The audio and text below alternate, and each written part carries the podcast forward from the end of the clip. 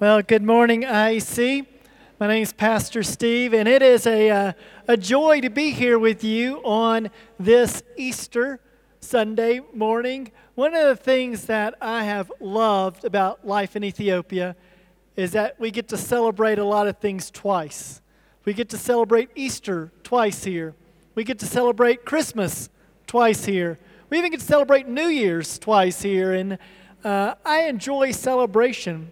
Someone had told me that today is um, one of the lower attended Sundays of the year, that many of uh, the Ethiopian community uh, spend time with family today, and that's a beautiful thing. There's something rich about being able to gather with family and spend time there. So uh, we know that that's where a lot of our body is today, spending time with family. In the United States, where I uh, come from, Easter's actually the largest attended Sunday of the year. They told me here in Easter in Ethiopia, it's the opposite. So, uh, but we're good. We're glad to get to celebrate Easter a second time. And truly, every Sunday is a mini Easter. That's why we worship on Sundays. We worship on Sundays because we worship a risen Savior. And as we gather every Sunday, we want to be minded that indeed He has risen. I heard a story of a little boy who was at an art gallery, and he had walked up to a picture of Jesus on the cross. And as he was looking, staring at this picture of Jesus on the cross, this older saint, this older Christian man sees him, and he was curious watching that young man. So he walked up to him and said, Young man, tell me what you're looking at.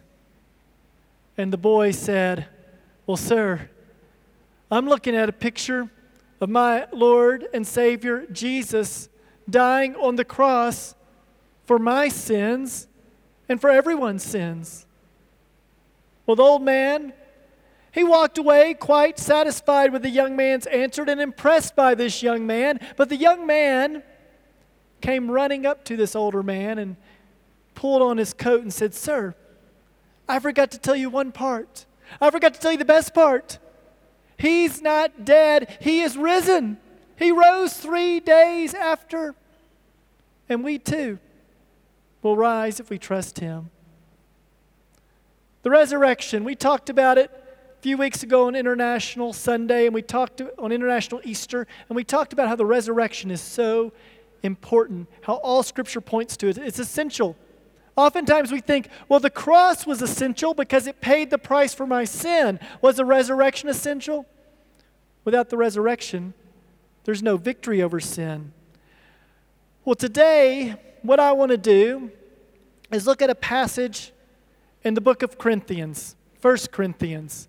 Paul is writing to his most troubled church. The church in Corinthians had all sorts of issues, and Paul has to write several corrective letters to them. We have two of them in our Bible, but we know Paul wrote at least four letters to the church in Corinth.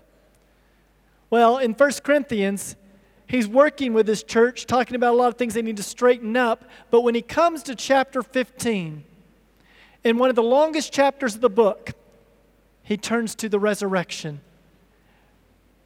1 Corinthians chapter 15 is one of the most glorious passages on understanding the resurrection in all of Scripture. And that's where we're going to look today. It's a long chapter, but we're only going to look at the first 11 verses. So if you would please stand with me. We're going to read from 1 Corinthians chapter 15, verses 1 through 11. The words will be on the screen, but if you have your Bibles, I always encourage you to look on Look in the Word of God that you have in your hand. Hear the word of our Lord. Now, I would remind you, brothers, of the gospel I preached to you, which you received and in which you stand, and by which you are being saved, if you hold fast to the word I preached to you, unless you believed in vain. For I delivered to you as of first importance what I also received that Christ died for our sins according in accordance with the scriptures, that he was buried, that he was raised on the third day in accordance with the scriptures, and that he appeared to Cephas and then to the 12, then he appeared to more than 500 of the brothers at the same at one time, most of whom are still alive though some have fallen asleep. Then he appeared to James, then to all the apostles. Last of all, as one untimely born, he appeared to me. For I am the least of the apostles, unworthy to be called an apostle, because I persecuted the church of God. But by the grace of God, I am what I am, and with the grace toward me was not in vain. On the contrary, I worked harder than any of them, though it was not I, but the grace of God that is with me. Whether then it was I or they, we preach, and so you believe. This is the word of God for the people of God. And all God's people said, Praise be to God. You may be seated.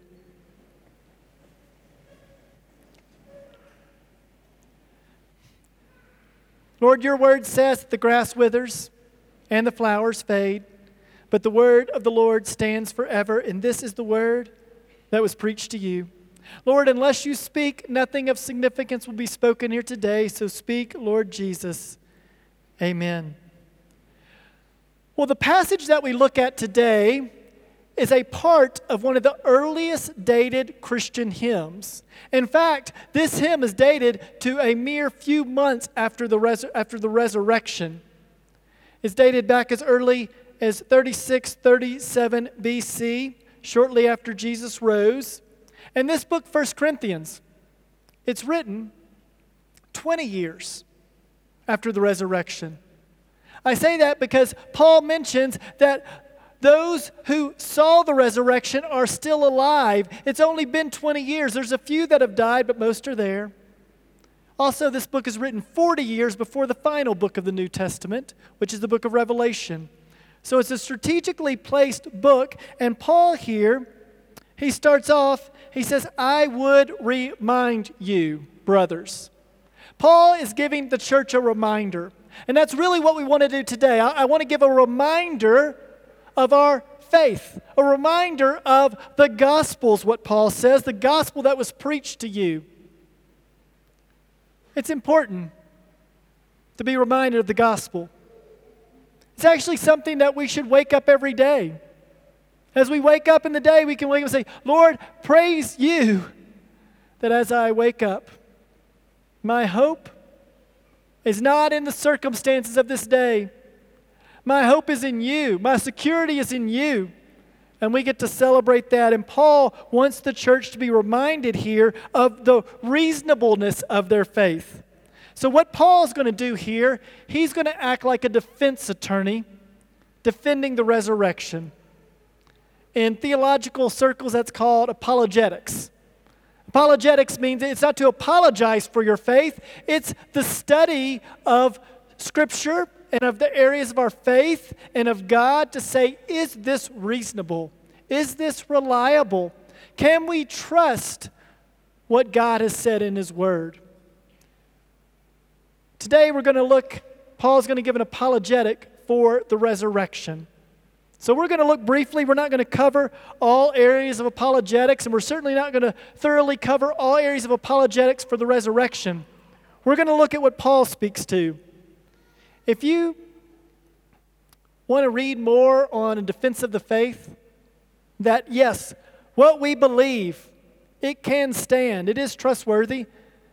I would recommend several books to you. I'm happy if you email me to give you some of those, but men like Norman Geisler, Josh McDowell, C.S. Lewis, William Lane Craig, Lee Strobel, all these have written very good books saying what we believe, it stands. And Paul here, he's saying, I want to remind you of the gospel. Now, that's a beautiful word. As a church, that's our foundation. Everything we do as a church is built upon the good news of Jesus Christ. And Paul is going to remind them of that. That's why we gather each Sunday. We gather to proclaim the Word, the Word of God. And how do we, as gospel people, People have been transformed by the gospel. How do we respond? And we know that there's those who gather with us who are unredeemed, is what Scripture would call, who have not trusted the gospel.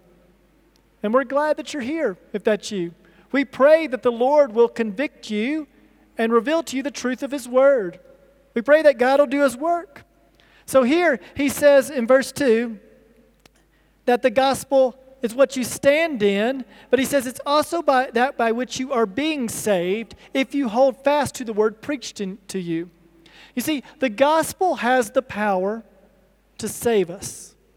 That's the glorious good news. It reconciles us back to God. But it also, we are being saved by the gospel.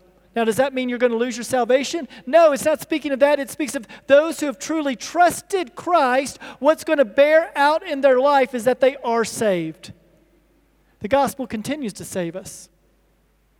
The gospel gives us power, it saves us from the power of sin in our life.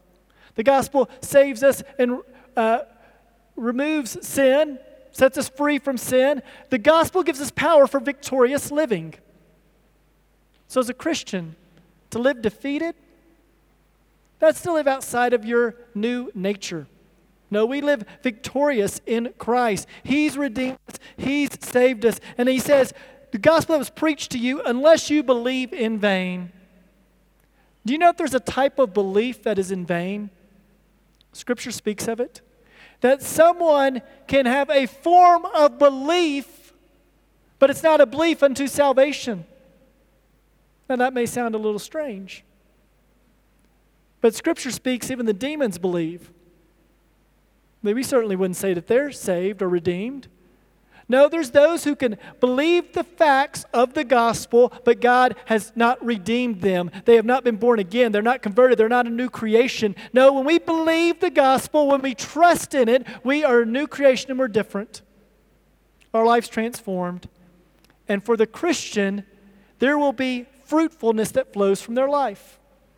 For the person who claims Christ but shows little to no evidence of being transformed by the gospel, Scripture gives little assurance. In fact, earlier in 1 Corinthians chapter 3, it speaks of those who will enter into the presence of God and will come into his holy presence in the kingdom of God and what often is called heaven but it says they do so with flames on their pants, meaning that they do so with just a limited amount of belief, and God is the one who saved them and redeemed them.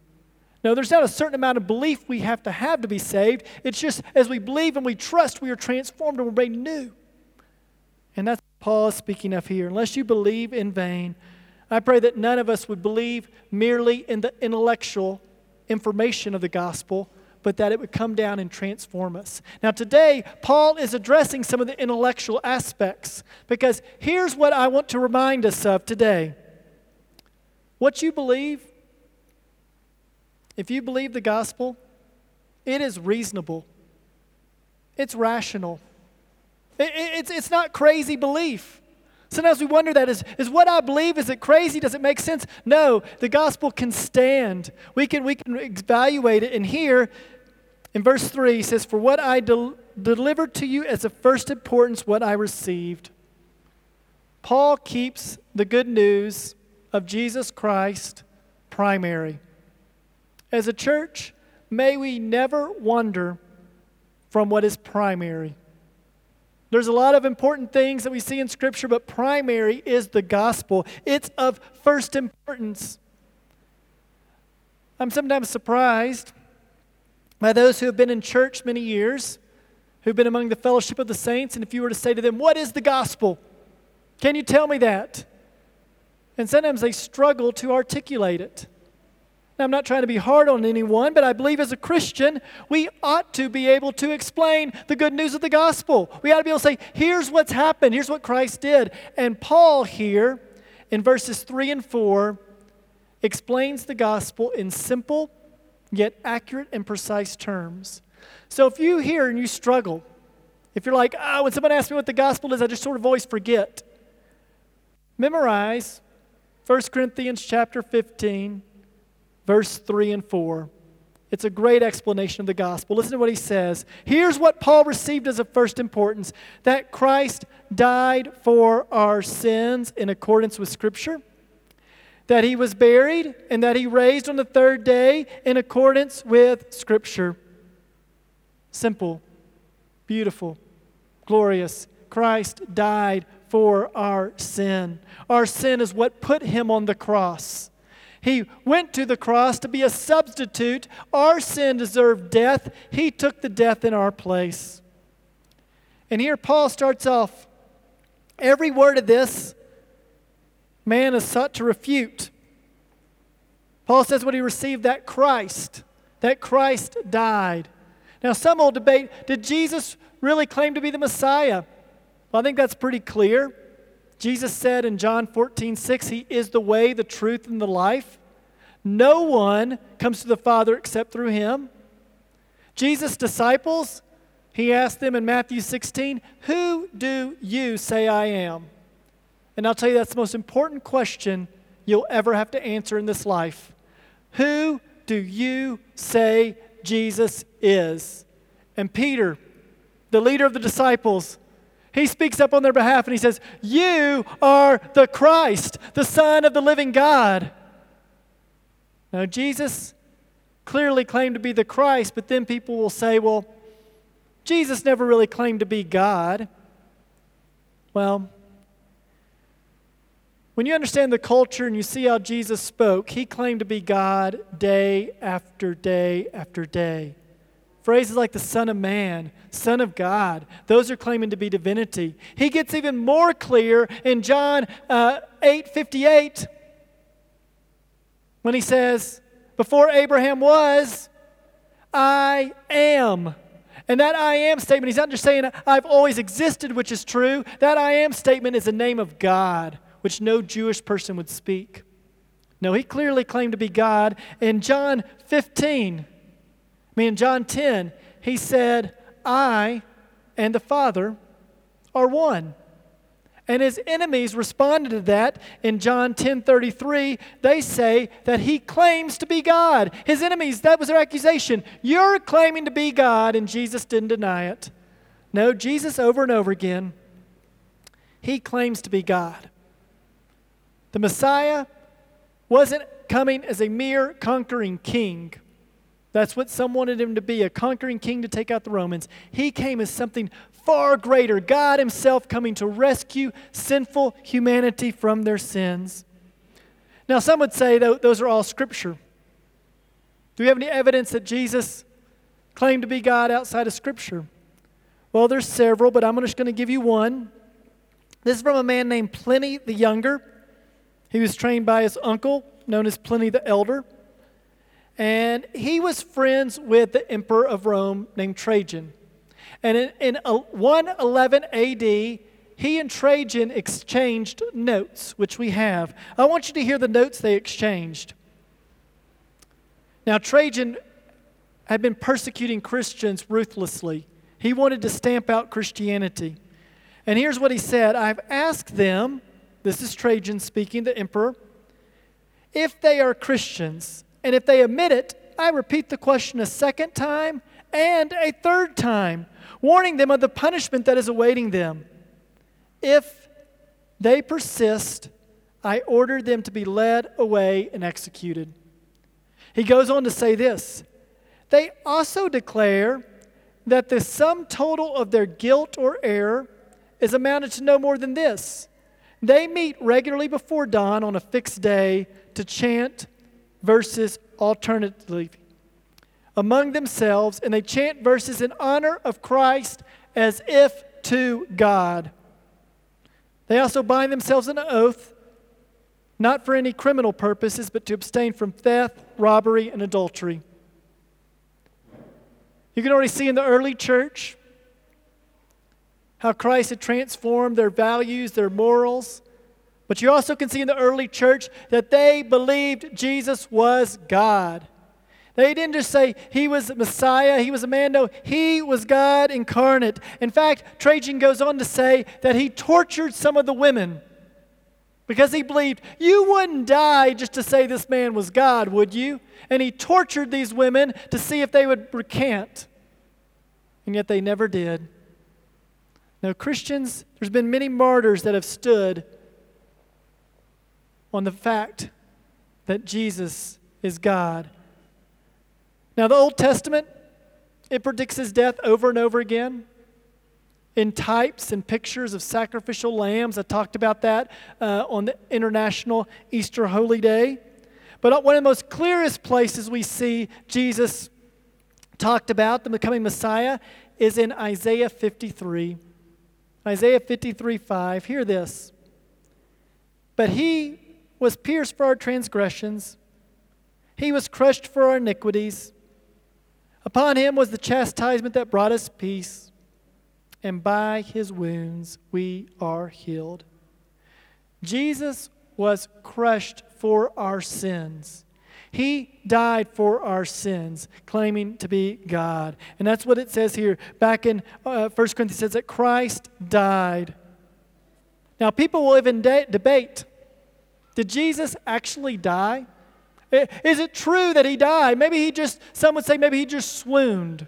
By swoon, what they mean is he passed out, he was beaten up pretty good, he appeared to be dead, and they put him in the tomb.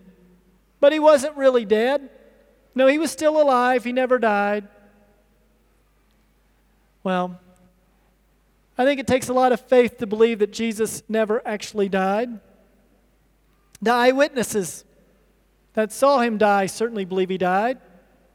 The disciples thought he was dead. Roman professional executioners, they believed he was dead. And if they got it wrong, if you were an executioner and you failed, you failed to execute the person you were assigned to kill, they would kill you in that person's place. So no Roman executioner is going to get this wrong. Jesus had been up all night. He went through six trials, six trials the night of his death. They took him to go visit Annas, Caiaphas, Herod, Pilate, Herod, back to Pilate. He bounced all around the Sanhedrin. These six trials that were all breaking these Jewish laws. He was up all night. And then he was beaten 39 lashes, beaten to the point of near death, physically beaten. And Pilate thought maybe the people will think that us beating Jesus is enough and they won't call for his death, but they did. And Jesus was put on a cross. They say, and there's no recorded incidences in Roman history of anyone ever surviving Roman crucifixion. They all died. You see, the Roman guards, you died by suffocation as you hung on the cross. Your legs could no longer support you, and you would die of suffocation. But if they wanted to speed it up, in an act of mercy, they would come and break your legs, and you would suffocate quickly. But when they came to Jesus, they didn't break a bone in his body, as was predicted in the Old Testament. He was already dead. He had already breathed, breathed, breathed his last. Instead, they put a spear into his side, and out came water and blood. Jesus was declared dead by two Roman coroners. And again, if the Roman coroners get it wrong, they're going to be executed. He would have had to spend three days in a tomb without food or water, somehow roll away a two ton stone, and walk out, walk several miles, and appear before his followers and say, I'm victorious, having been beaten and bloodied. No, the idea that Jesus didn't really die makes no sense. In fact, atheist uh, uh Gerd Lüdemann says this Historically, it's indisputable that Jesus was dead.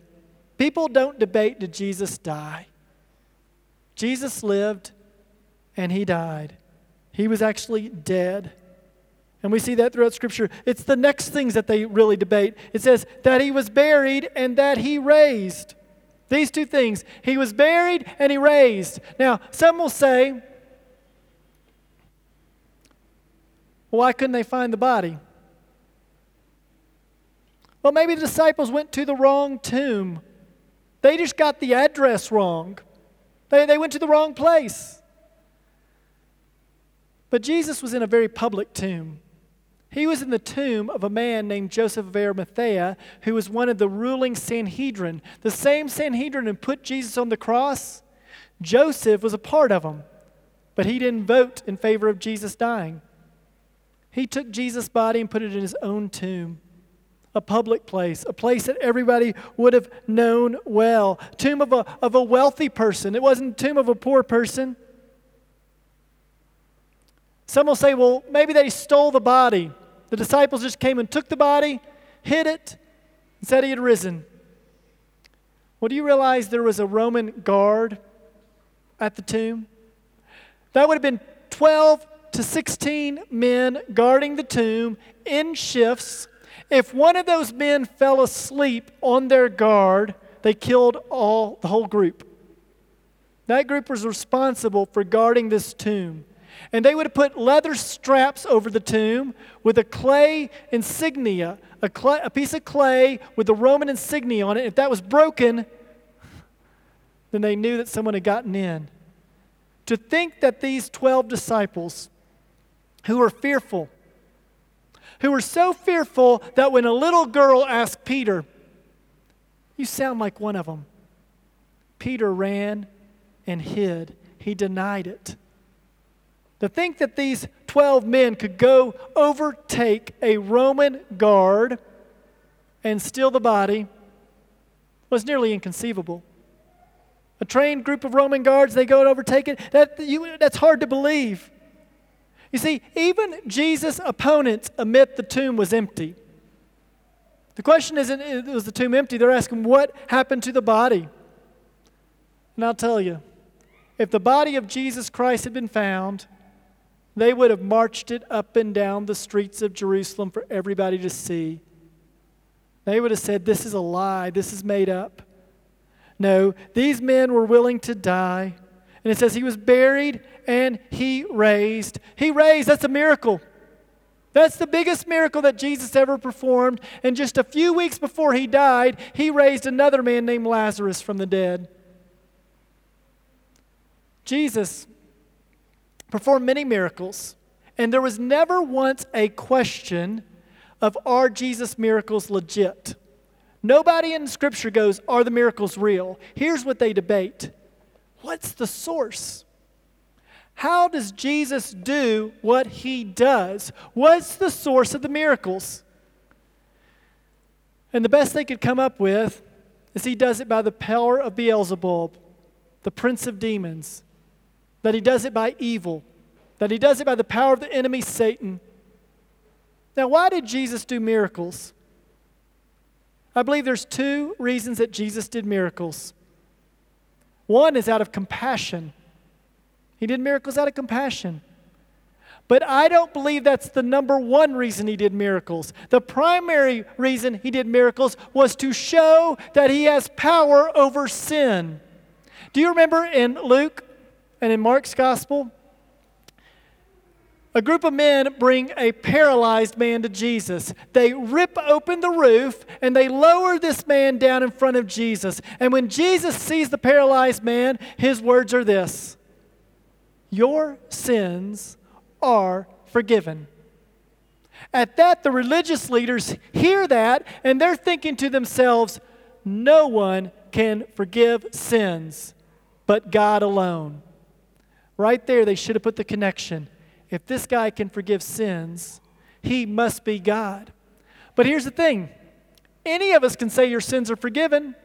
I can walk up to you right now and say your sins are forgiven. You have no proof if what I said is true. You don't know.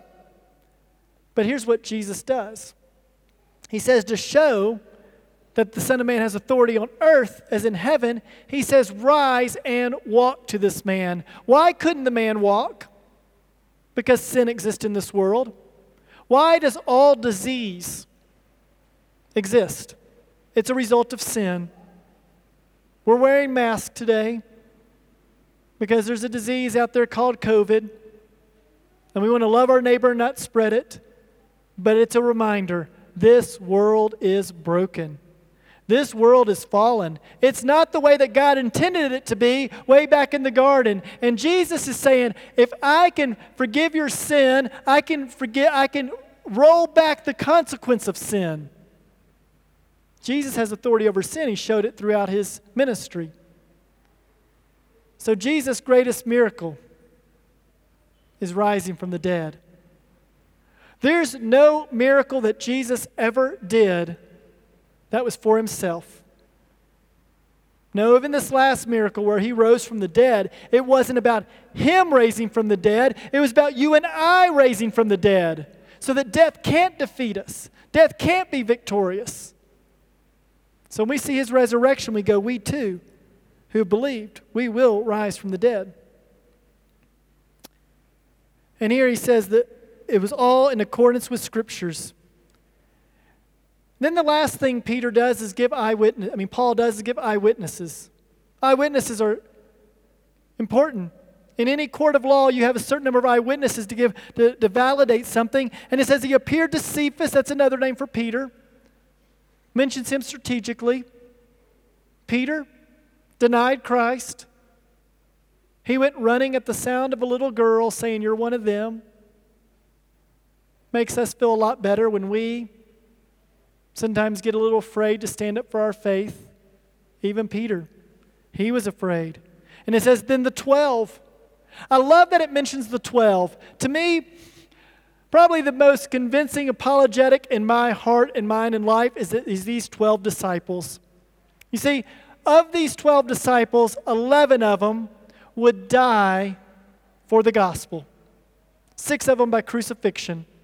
The only one who didn't die by, uh, for the gospel was a man named John, who God allowed to live so that he could write the book of Revelation. But he was put in a pot of boiling oil, and they tried to kill him. He just survived. No, these men were tortured for their faith. And it's certainly not unheard of for someone to die for what they believe.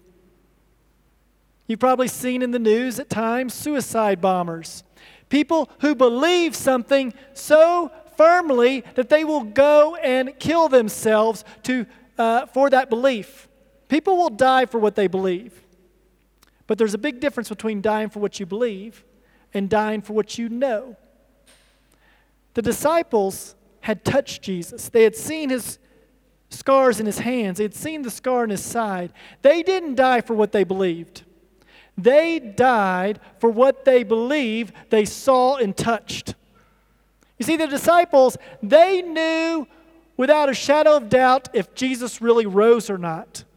You and I, we believe by faith. The disciples, they believed by sight. They had seen him, they had touched him. And no one will die for what they know is a lie. To think that all 12 of the disciples, 11 of them dying, one of them being tortured. As they're about to die for something they knew was a lie, they would say, I'm not dying for it. All 11 of them died. Not for what they believed, they died for what they believed they saw and touched and experienced. Very different. These witnesses are important. He goes on to then say in verse 6 He appeared to more than 500 of the brothers at the same time. Jesus appeared to 500 people at once. Some have tried to say, well, maybe the disciples hallucinated and thought that they were just seeing Jesus. They wanted to see it so bad, they, they all had a mass hallucination. It takes more faith to believe that 500 people all hallucinated at once than it does to believe that Jesus rose from the dead. It takes more faith to believe that. These guys all wouldn't have hallucinated. He appeared to more than 500 of the brothers, and Paul says most of them are alive right now. Remember, this is just 20 years after the resurrection. He's writing to this church in Corinth, and he's saying, Hey, you can go find these guys. Wouldn't that be amazing? To walk out and go find someone who, did you see the risen Jesus? I saw him. I talked to him. I saw the wounds. He was real. He was victorious over death. That's what these 500 saw.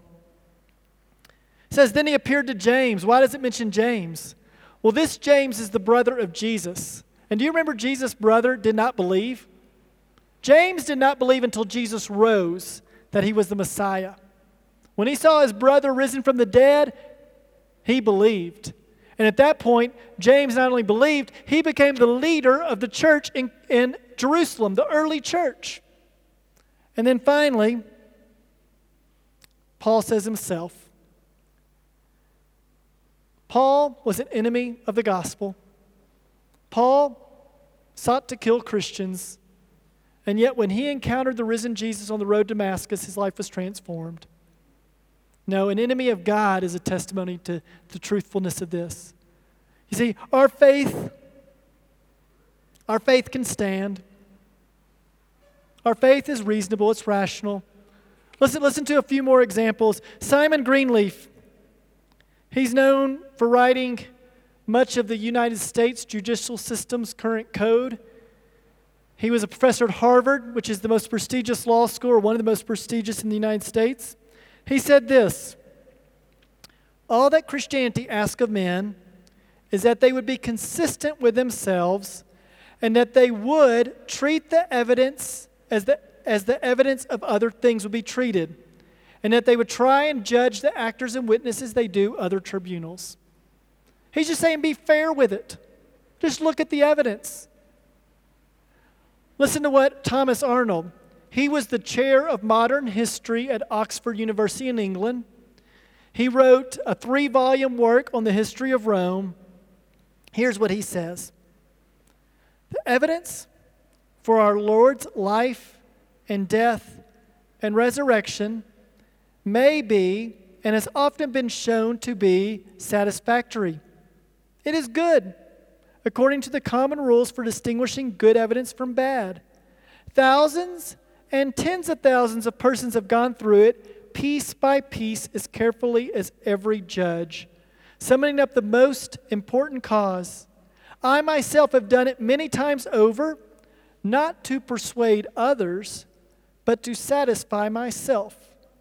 I've been used this for many years to study the histories of other times and examine and weigh the evidence of those of ancient worlds. And I know of no one fact of history of mankind which is proved better and fuller than the evidence of every sort of understanding of a fair inquirer than the great sign that God has given his Christ and that he died and rose again from the dead. Again, lots of scholars have weighed the evidence. C.S. Lewis was an atheist. He weighed the evidence and he trusted Christ. Lee Strobel, he was a journalist. He took his journalistic nature and applied it to the gospel and the truth of the resurrection. He became a Christian. Frank Morris, his law students challenged him just weigh it according to your law evidence. And he wrote a book called Who Moved the Stone? Church, my goal is not to convince you of the thoroughly reliable, the thorough reliableness of the, God, of the resurrection. I don't think we can be convinced of it without a shadow of a doubt. I think the evidence is reasonable. I think it's logical. But I think God always wants us to take a step of faith. He will never give quite so much proof that it doesn't require you stepping out and going, it's reasonable. It makes sense. It's logical. There's enough evidence. But I've still got to step out by faith and trust it. It requires our faith. So our faith is, it can stand the inquiries of man. And, church, I want you to be encouraged. As Paul said in this verse, he says he wants to remind. I want to remind you, church, as you go out here in the world, there's going to be those who will look and say, You believe what? That's really what you believe? That can't be accurate. You place your hope in the fact that Jesus rose from the dead in this ancient book 2,000 years ago that this happened? our faith can stand the criticisms. So, again, if you wrestle with this, I would encourage you to look at other sources. There's many on this. And listen to how Paul ends in verse 11. He says, Whether then it was I or they, we preach, and so you believe. You and I, Christians, we're here because someone passed on this message to us. Someone has shared it with us, going all the way back to these faithful 500 these faithful 12 James, Paul, Peter. That's our spiritual heritage. That's where we trace our lineage back to. And, church, I want to encourage you. We get the great joy of passing on our faith to the next generation. We get the great joy of passing on our faith to those who've never heard. It's not our job to necessarily convince anyone of the truth of the gospel. Our job is to proclaim the gospel, to live it out, and allow God to do the work of opening the blind person's eyes to the truthfulness of the gospel. The gospel's good, it does its work.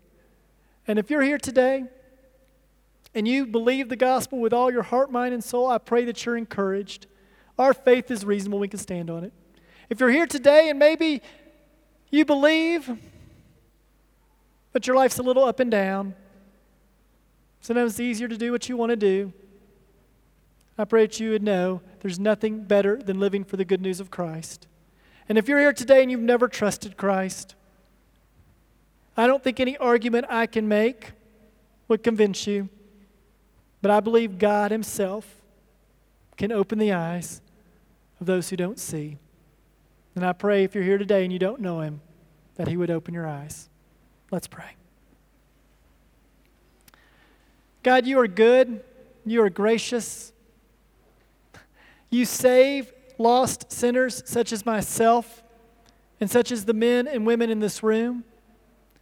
And you save us for your glory and our good. And you do it because your Son, who is God Himself, went to the cross and died in our place for our sin, yet death couldn't hold him down. And Lord, we see that for the Christian, death has no sting, there's no fear in death. We mourn and we grieve when those die. Maybe we don't long for death, but Lord, we don't fear it because death, we will rise victorious in Christ. We will live forever. Our eternity's already begun. We will never die, and we will spend eternity with you. So, Lord, I pray that your word would do its work as only it can, and that you would transform hearts and minds to trust you more fully and to trust you for the first time. We pray this in the name of our Savior Jesus. Amen.